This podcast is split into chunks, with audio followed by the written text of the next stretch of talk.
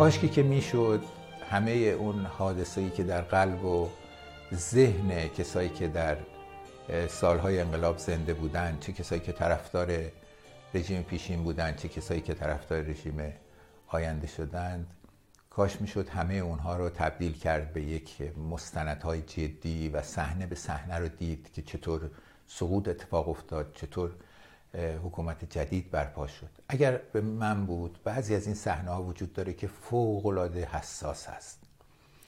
از جمله اینکه وقتی که دولت آقای شریف امامی سر کار اومد که سوال بسیار جدی وجود داشت که چرا پادشاه وقتی که تصمیم گرفت فضای باز سیاسی ایجاد بکنه کسی رو که سالها بود رئیس بنیاد پهلوی بود و رئیس مجلس سنا بود و بالاترین مقام فراماسونری بود چرا او رو دیگه الان آورد؟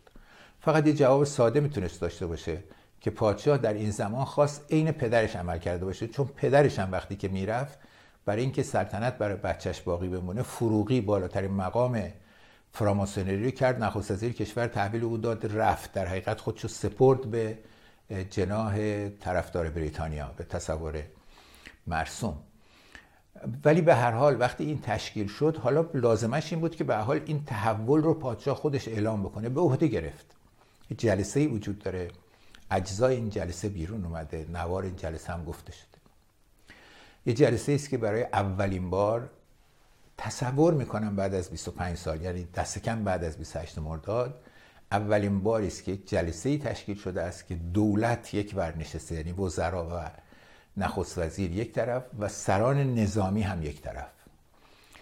در تمام این 25 سال پادشاه در وسط این دوتا گروه قرار داشت. بنابراین هیچ عجیب نیست که آخر این جلسه که به هیچ جایی نرسید به خاطر این بود که در تمام این سالها کشوری ها یعنی دولت مردا فکر می‌کردن یک ارتش به آن عظمتی وجود داره که هر کاری صورت بگیره اون ارتش با کمک شاه و آمریکا همه چیز حفظ می‌کنه.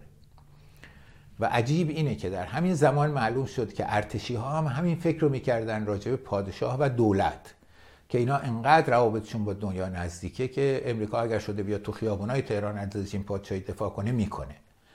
وقتی جلسه شروع شد پادشاه که گفت برای اولین بار این جلسه رو داره اداره می‌کنه از طرفین خواست راه حل بدن. کشور الان این شرایط پیدا کرده. آقایون هم وزیر شدید. آقایون هم عمرای ارتش هستید. راه حل بدید. هیچ صدایی از کسی بر نخواست. شاه دو سه بار تکرار کرد که من قرار نیست دیگه حرف بزنم. شماها هستید. راه حل بدید. کسی حرف نزد. یکی از حضرات اومد و گفتش که خب ما حالا در جریان امری نیستیم. بهتر است که نظامی ها راه حل بدن. از توی نظامی ها شاید میشه گفت تنها کسی که راه حلی داشت حالا درست و غلطش به کنار رئیس ساواک بود یعنی تیمسار مقدم سواد مقدم. سواد مقدم گفت شرایط مملکت اینطوریست اینطوریست آقایون دولت مردا راه حل بدین که چجوری می‌خوای بکنی وزارت خارجه برنامه‌اش بگی وزارت کشور برنامه‌اش بگی چه چه از این حرفا. اونا در جواب گفتن نه ما هر جوری که شما بگید علازت تصویر کننده شاه چند بار تکرار کرد که اعلی حضرت می‌خواهد نباشد.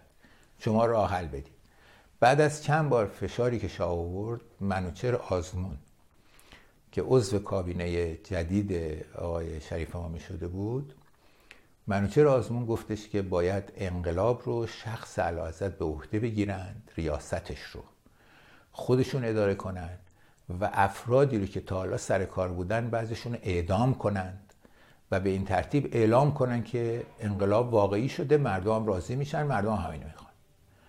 تیمسار مقدم در جواب آزمون گفتش یعنی خود شما رو دیگه یعنی خود شما رو اعدام کنند چون همین سالا وزیر بودی دیگه. همه خندیدن.